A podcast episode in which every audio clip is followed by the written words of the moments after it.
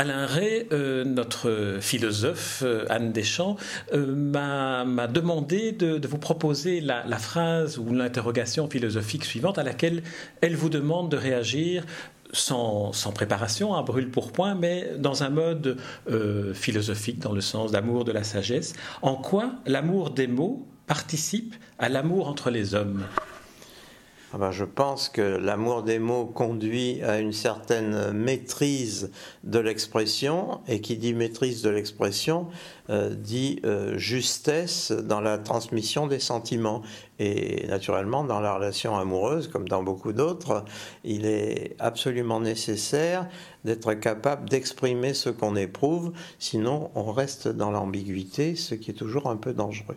Et de manière plus générale, l'amour de, dans le sens de l'amour humain, de, l'attention à l'autre, en quoi est-ce que connaître, aimer les mots euh, aide, à être humaniste d'une certaine manière? Ben, Je pense que la maîtrise des mots euh, permet euh, d'avoir un, rapport à l'autre. Alors là, on n'est plus simplement dans l'expression personnelle, mais dans l'idée de communication et de l'échange et du partage. Alors il n'y a pas d'échange et de partage sans ce merveilleux outil de communication qui est à la disposition seulement de l'espèce humaine parmi les espèces vivantes et qui s'appelle le langage.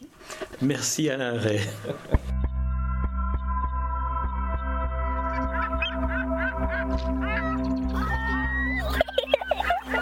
Les minutes philo d'Anne Deschamps et Edmond Morel.